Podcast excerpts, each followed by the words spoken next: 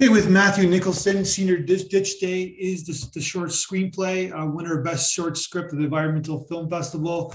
Uh, interesting film. I was reading your blog again, your blog interview again. So this is kind of a basis story where where an elderly woman kind of like leaves her her uh, retirement home or her healthcare home, whatever. It's sort of like she's getting out of Dodge. So that's the kind of the process of Senior Ditch Day. So this is kind of like a tribute to your mom, right? Like your mom had Huntington's disease. Absolutely. And she lived in a home, kind of like like in the script. Uh, very much like in the script. Uh, we, you know, there were very bland walls and very colorful characters that have kind of been simmering in the back of my mind for quite some time. Yeah. So I was originally wrote this during a forty-eight hour film competition when we were given the two prompts, sunglasses and a theme, never have I ever. Unfortunately for that competition, we only had three pages. So as soon as I was done with that, the characters were really still percolating in my mind and I felt like the story didn't end there.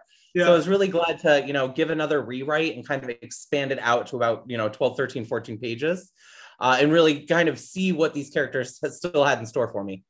Okay, so let's go back to this, the forty-eight hour film challenge. So it's a three page script that you have to get done in forty-eight hours?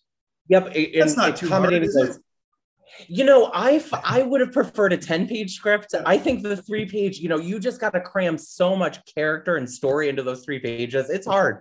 Or just like kind of have a, like obviously a quick moment, I guess, right? So, okay, so sunglasses and then never have I never, but it's hard. The last thing you think about never have I never is in a senior home, I guess, right? Because they either have done everything or they don't think about doing those things, I guess, right? Exactly. I think kind of the, the kernel of an idea for this was really seeing people living in a nursing home rather than centering around dying. Gotcha. Uh, and that there are still great adventures to be had. And that kind of all percolated into to Gwen Wiley, my main character. So, uh, so you used to you used to go visit your mom all the time in the in the home? Oh, all the time. I mean, I could write a whole series, I think, of shorts about all the different nurses that I encountered and the people that lived in the nursing facility. Uh, you know, these wonderful nurses that helped take care of everybody, uh, but also really trying to keep people in line. Uh, my mom was very rambunctious or precocious and constantly getting in trouble. Uh, and so kind of that's where this all came to me. I've, I've always wanted to kind of commit that to a script. So how would she get, how does someone get in trouble? Like how would she in a senior home, how would she get in trouble? Well, who's really telling you no? You know, it's kind of like being in camp, but being an adult where they don't have too much authority over you. So she would just kind of go off on her own, you know, possibly leave the nursing home or just leave whichever aide was supposed to be watching her uh, and just genuinely made things a little difficult, uh, kind of for her own enjoyment, you know, just to have something fun to do. Interesting. Yeah. Cause that's like, it's just, it's, it's sort of like, it's almost like the circle of life in a sense. Cause you kind of compared it with like day camp, I guess. Right. So it's sort of. Yeah, absolutely. Yeah. These phases of our lives that just kind of keep repeating in a different setting. Yeah, different, the same kind of characters, I guess, right?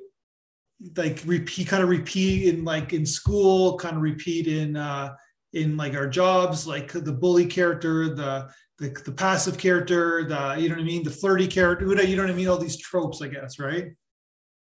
Yeah, I guess in a way, if you were to kind of boil down all the characters, it's kind of like the Breakfast Club in a nursing home. Yeah. Uh, you know, we've got some of those personalities. There's some flirtation. You know, there's still a love life in these nursing homes. Yeah. And just trying to cram as much of that into thirteen pages as I could. Gotcha. Okay, so this, in this in this case, this film, uh, this script, uh, there's a meteorological event, which it has that kind of environmental theme to it. So she wants to get, she wants to escape from the home, kind of to a promise to her husband, right? Exactly. You know, a promise that a couple had uh, was, which was to always see the Northern Lights, which is something that's always fascinated me. And certainly something I've always wanted to include in a script. I just think that's so evocative, something, you know, a beautiful wonder that, you know, kind of on everybody's bucket list. Have you seen the Northern Lights yet? I, I haven't. It's absolutely, you know, I would love to go somewhere and really get, I think it is on my bucket list to do one day.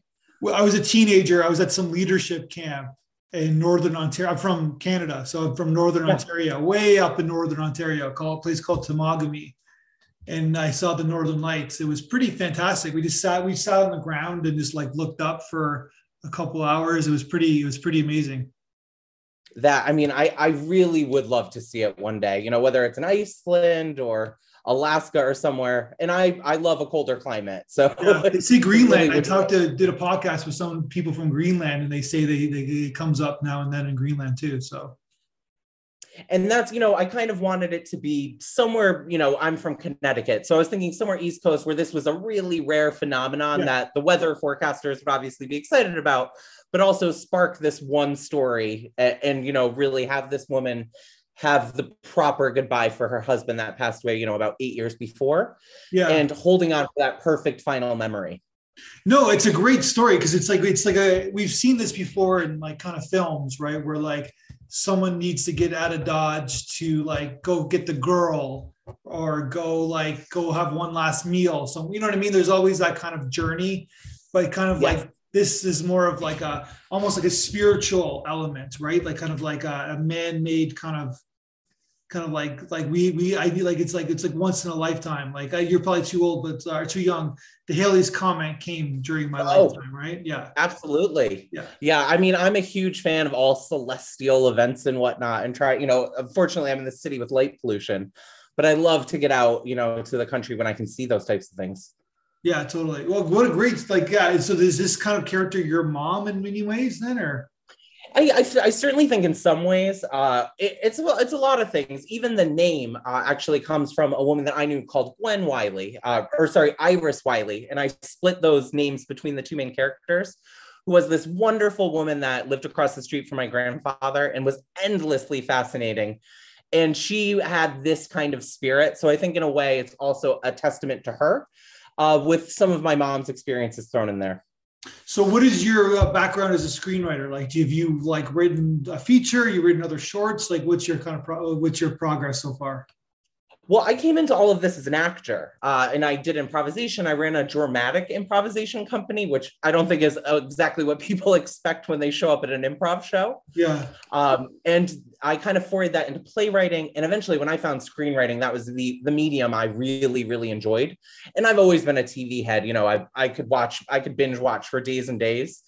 Uh, and when I was like, you can do this, you can just world build on your own. Yeah. Uh, I, I honestly haven't stopped. You know, I started taking U C L A classes, the extension classes uh, about five years ago, and have been pretty committed since then. So what's your goal? Like, do you want to like work on a, on a T V uh, show, or do you want to like, what's your? I would love that. And I'm happy to report, I actually just finished up my first television pilot that I've been working on for about a year and a half. I just finished it up this weekend. It's off to proofreaders and hopefully out to contest soon. And I'm really excited to share that work. As much as I love Senior Ditch Day, I kind of wrote it in about two weeks. Yeah. But I've been toiling away on this other project for so long. Yeah. And which is great about these shorts. It kind of invigorated me while I was working on this marathon of a project. Yeah. Uh, and so, yeah, I really would love to end up in a, in a writer's room or running my own show one day. Um, I previously have worked as a researcher for Who Wants to Be a Millionaire. And one of the best days of my life was seeing my name show up in the credits and kind of pointing to my parents, like, I told you this theater degree would be worth something one day. Like, what would you do? Uh, like come up with a question or of uh, uh, uh, like. So we would, we would vet not only the correct answers, but you also had to prove why the negative answers are incorrect beyond just asking the person who wrote the question, you know, these ones aren't right. You would have to do an extensive Google search, turn in a research report, you know, hit the library. Uh, and we were also cold calling McDonald's or uh, Neil deGrasse Tyson to ask about his the, the meaning behind his daughter's name. And it's amazing who will drop what they're doing to answer the phone for Who Wants to Be a Millionaire. They all thought we were live on air at that moment. But I think everyone really got a kick out of getting a call from Who Wants to Be a Millionaire and, and getting to, you know, help the answer. Because it's still, it's still on syndication now, right? Like, oh, absolutely. Yeah. Yeah. Cause you're, th- this show, that show was a phenomenon.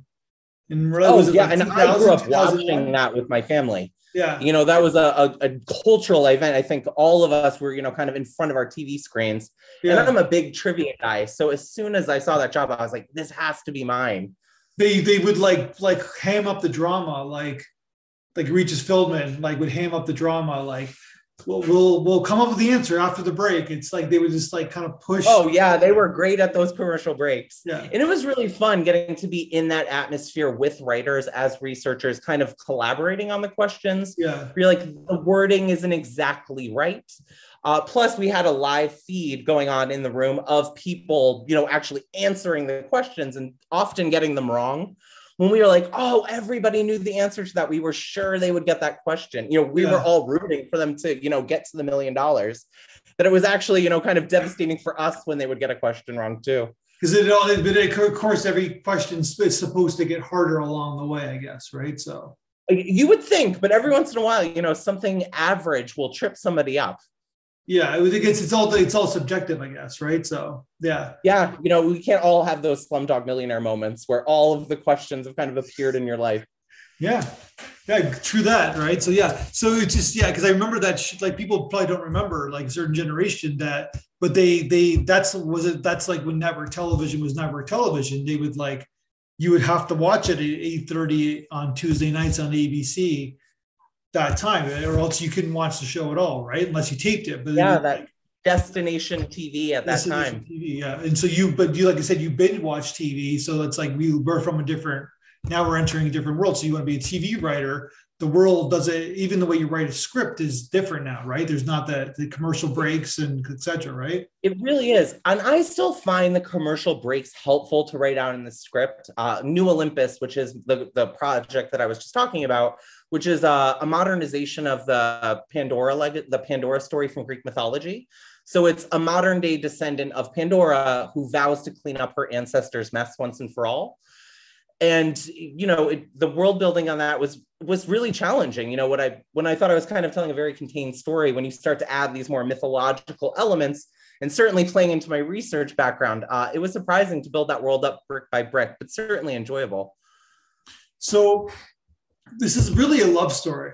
Like in the bottom line, your film, this is a this is a love story, and basically about, you know, like long-term love, right? Like it's like usually a love story is about like a couple meeting. This is the couple kind of ending, I guess, in a way, right? Where like their their finality it, it of, their, of their lives is over, I guess, right? Yeah, and I, I think there's something very touching about when people spread someone's ashes, you know, whether that's right after someone's passed or if you wait for kind of this perfect moment.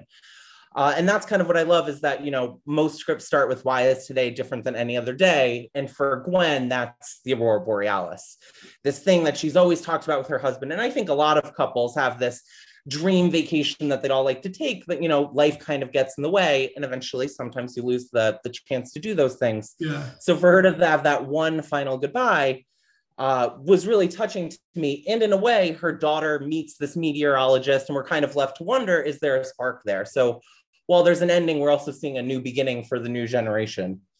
Well, congratulate. This is a great script. It seems like you're like, this is this the screenwriter has taken you by storm. And this is sort of like, where you want your life and your career to go, I guess, right? That's that's absolutely it. And I won't show you, but it does, I have a board of all the projects that I'd love to work on and kind of all the steps that I'm doing. Looks a little bit like a serial killer board, so I'll save you that. But yeah, I, there's a lot of stories I'd like to tell. And you're based in New York City right now?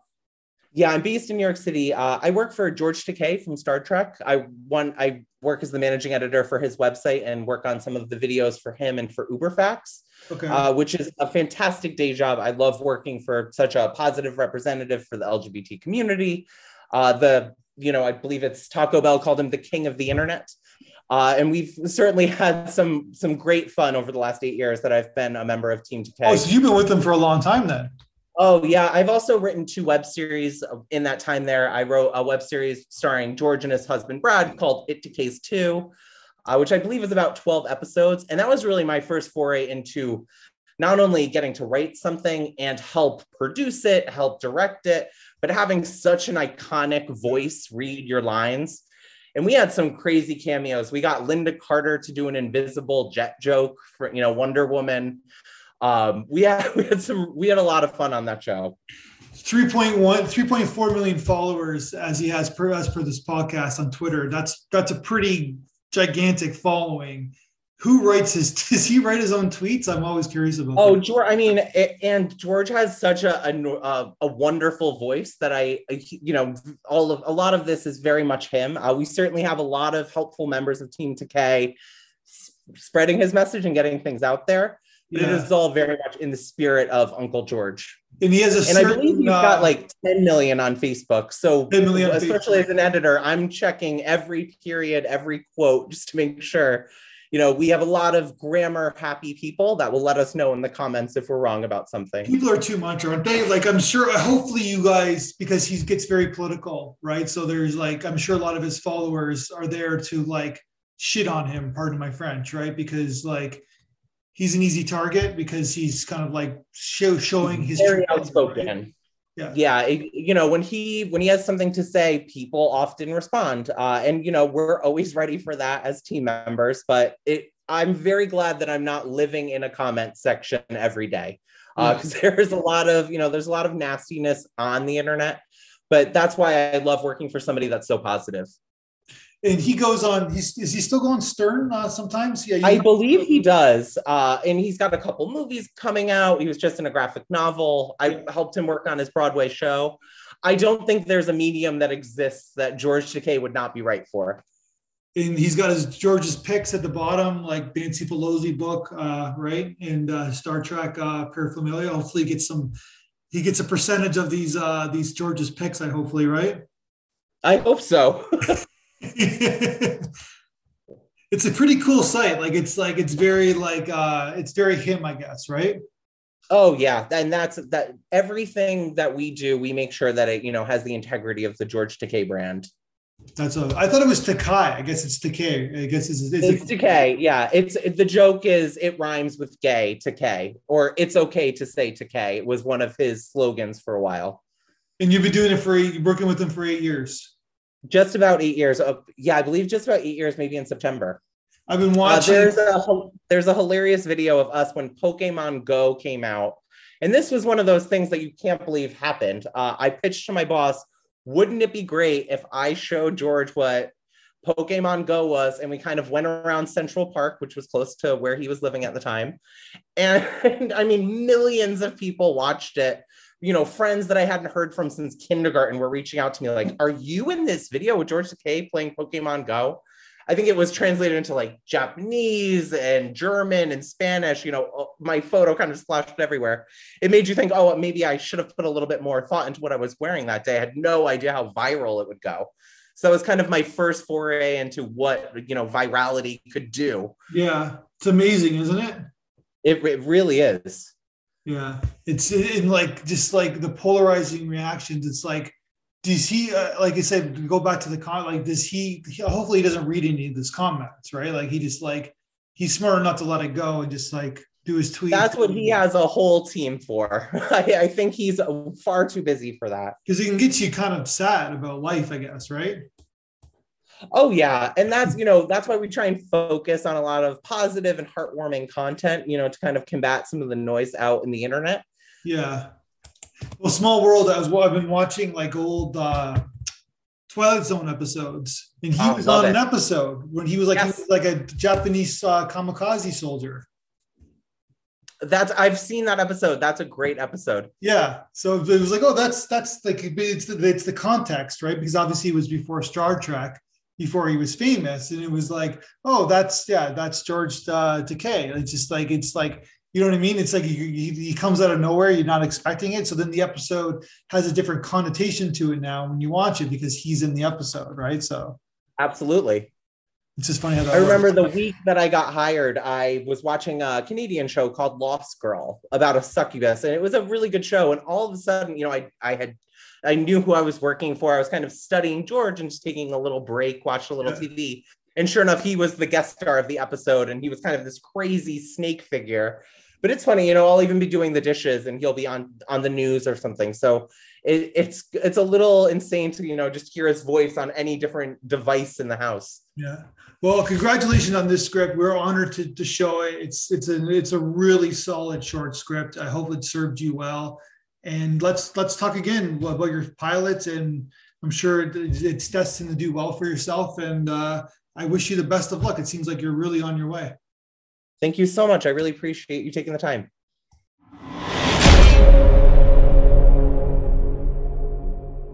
Senior Ditch Day by Matthew Nicholson. Interior Meadowlark Nursing Home. T V room. Day. Various elderly residents assemble around the T V in the warm yet sterile senior care facility. Ruth, seventies, and her two minions, seventies, play poker, but instead of offering chips, they use multicolored medications in tiny paper cups as their senior citizen currency. Ruth pushes a paper cup to the center of the table. I raise you three greens. The two minions throw their cards down and fold. Ruth pulls in her winnings and pops one of the meds in her mouth. Gwen Wiley, seventies, resident troublemaker, rolls her best friend Iris Fogg, seventies, demure, into the room in her wheelchair. Gwen snags the T V remote from the sleeping hands of Harvey, sixties, silver fox. Hurry up, Gwen, it's almost four p.m. Gwen hurriedly flips to the local news station as the handsome young weatherman Hudson Blake starts his segment. Harvey suddenly hacks a cough and jolts himself awake. Hey, lady, not this again. I was watching that. Get your rocks off somewhere else. Ruth and her minions shuffle their walkers over to the T V and take their usual seats. You know the drill, Harvey. The Bridge Club gets the T V at four, and that's my seat. Kindly move before my greens kick in. Harvey gets up for Ruth to sit down. He takes an empty seat next to her. Talk to me like that again, Harv, and I'll tell your son that those credit card charges from a so-called OnlyFlans website weren't from your teenage grandson. Iris sighs, turns off her hearing aids, and stares at the T V. Anyone tell you how beautiful you look today, Gwen? Save it for Josephine. Hudson stands in front of a seven-day forecast on the T V. Why can't my granddaughter marry a smart, handsome man like that? Instead, we got Steve. He'd make a handsome couple with my daughter. My daughter could never land someone with a tuchus like that. My grandson could, maybe. He teaches yoga lattes. On the T V. So we're in for a rare treat tonight, stargazers. If you find the perfect spot, you may just catch the Aurora Borealis this far south. This is truly a once-in-a-lifetime event. The natural phenomenon will be taking place outside the city after sunset. See it here tonight, or you may never see it again. Back to scene. It's finally happening. Gwen jumps for joy, but it looks very much like someone slowly standing up and raising their fist in the air. Iris, did you hear that? Or did you turn your hearing aids off again? Iris notices Gwen talking and turns her hearing aids all the way up. At first, it's all noise, but then it stabilizes. Finally, Iris hears familiar footsteps. Incoming. Gwen quickly turns off the T V and sits back down next to Iris. Nurse Johnson, forties, takes nobody's crap except her patients, clops into the room in her Crocs, rolling a refreshment cart with the residents' nightly pill cups. Ruth leans over to Iris to fill her in. Gwen's having a fit about some meteorological event, the Aurora Borealis, I think. I know that look, Gwen. Please don't give me that look. It never ends well for me.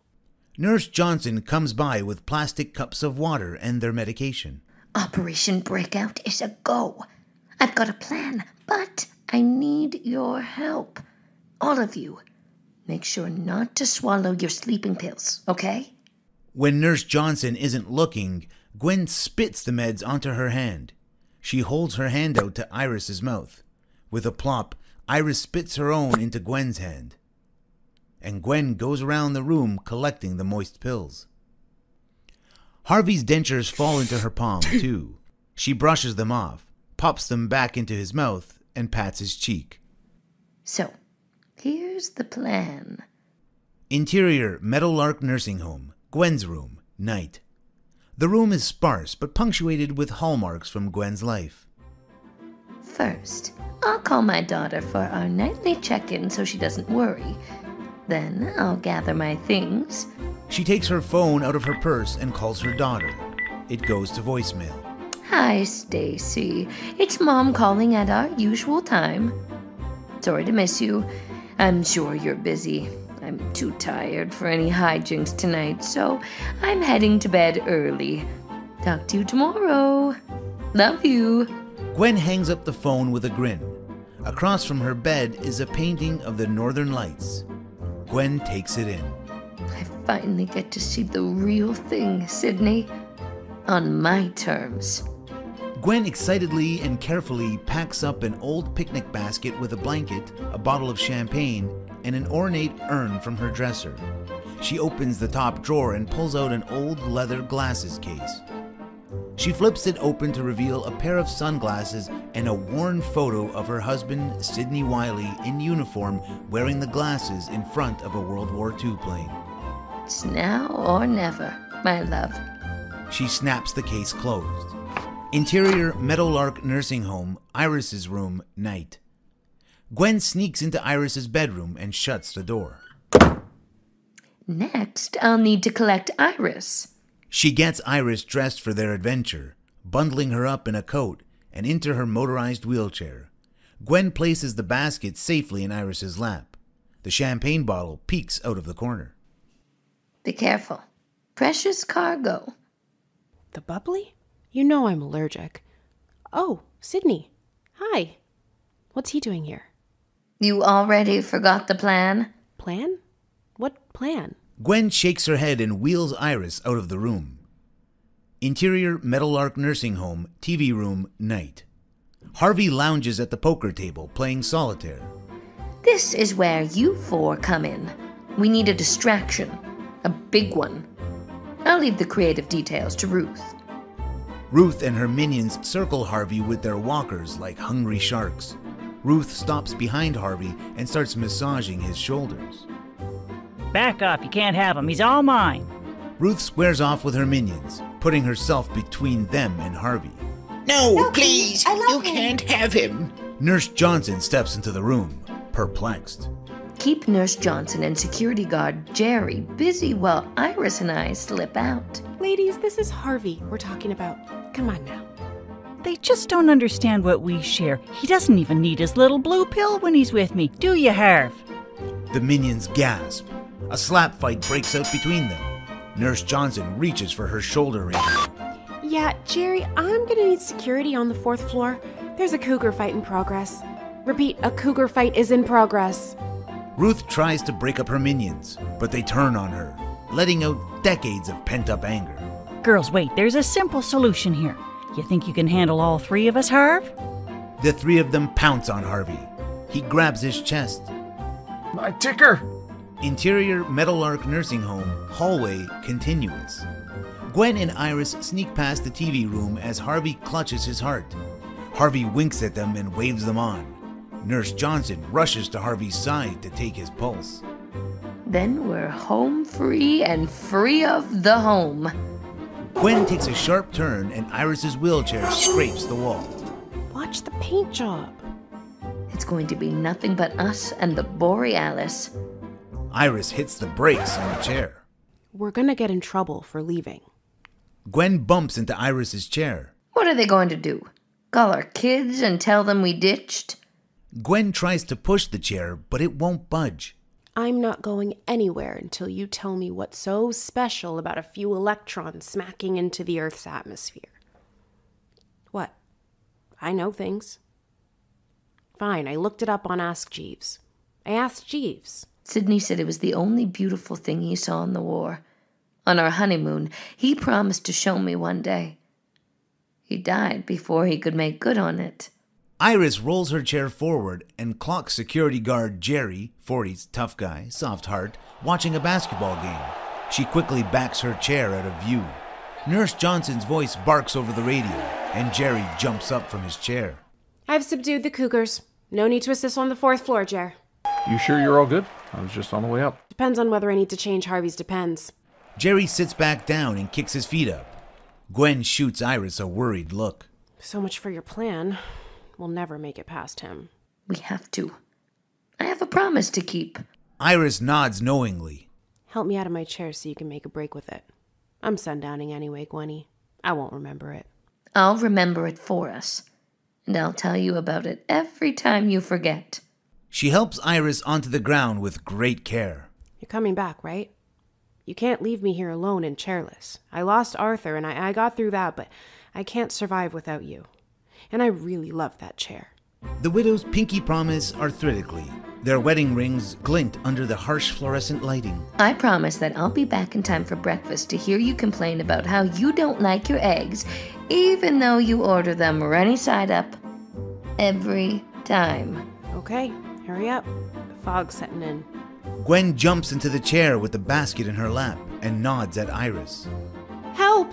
I've fallen and I know y'all don't have liability insurance in this place.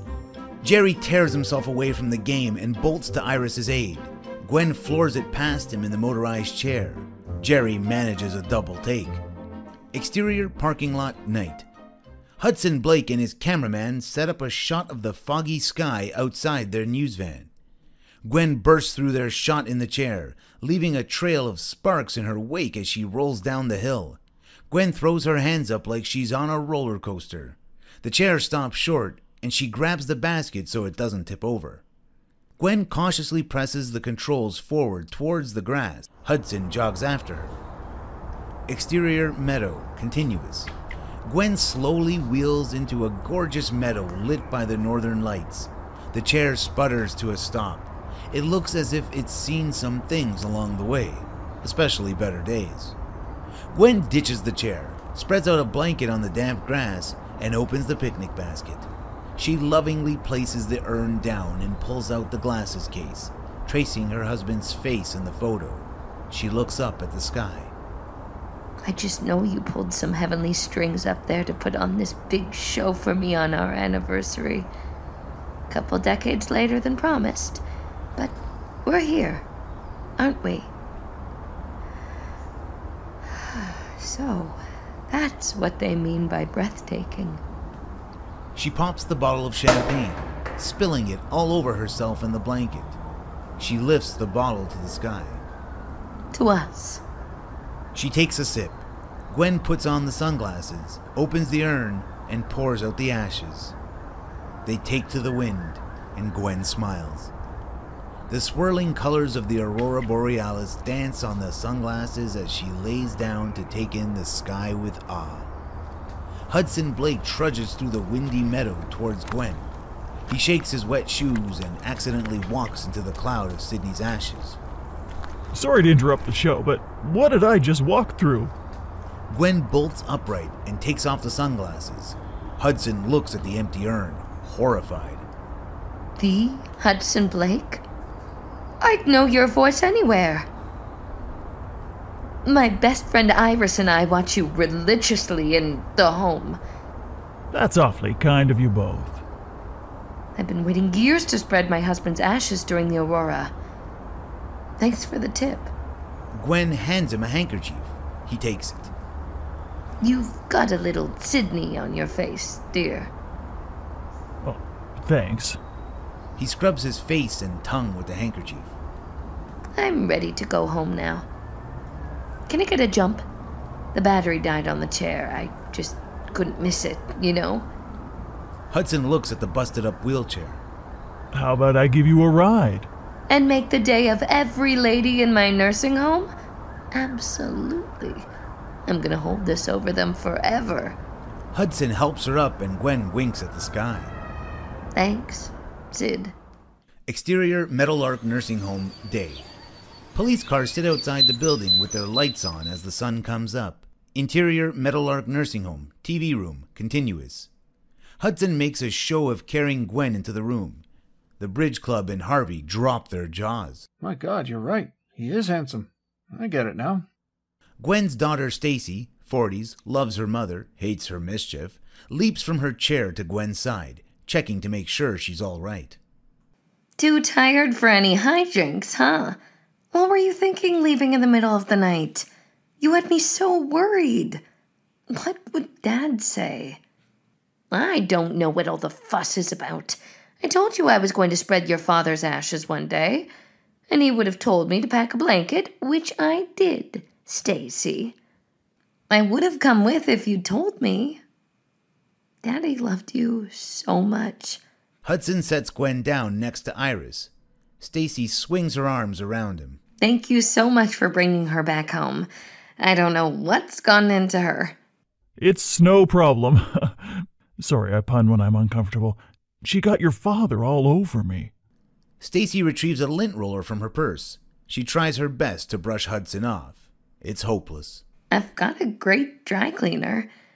Let me get your number. Hudson plugs his number into Stacy's phone and smiles. It's always a pleasure to meet a fellow stargazer, Gwen. I hope I meet a wife one day who'll give me such an incredible send-off. I plan on being stuffed into fireworks and shot off on the fourth of July. I'm going to be part of a coral reef. Visit me any time. Iris sulks in her chair. You moved on from Sydney awful fast, Gwendolyn. It's been eight years, and don't be like that. I'd like to introduce you to Hudson Blake, the weather bay, as the kids say. Hudson blushes and takes Iris's hand to kiss it. Go on. Propose. Uh, I'm too old for you, but uh, I do have a younger brother. Ruth's minions line up with pens and paper for an autograph. Ruth pushes them out of the way with a Sharpie. Could you? Hudson goes to sign the paper, but Ruth pulls down her blouse a bit. He laughs and signs her breast. He tries to hold back his laughter as Stacy mouths, "Wow." You're kind of a big deal on the fourth floor. I'm forbidden from calling even close to four o'clock. And if there's a major storm and you're on all day, forget it. We'll have to get you down to the station. All three of you. When there isn't a blizzard, of course. Let's give the other ladies something to talk about. Iris beams, holding Gwen's hand. Did you have a good senior skip day, Gwenny? The best. But I've got some bad news about your chair. Fade to black.